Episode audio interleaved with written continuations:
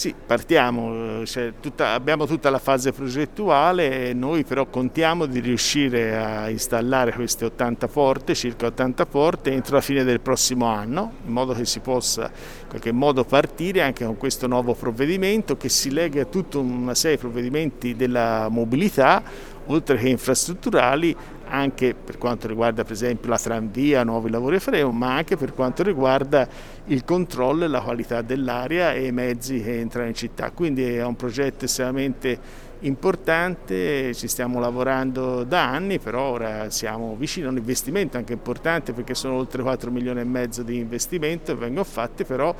in qualche modo riusciremo a controllare chi entra in città, con quali mezzi, se sono dei mezzi che inquinano oppure no. Abbiamo letto di, del via libera a breve l'uso dei droni per quanto riguarda la polizia municipale.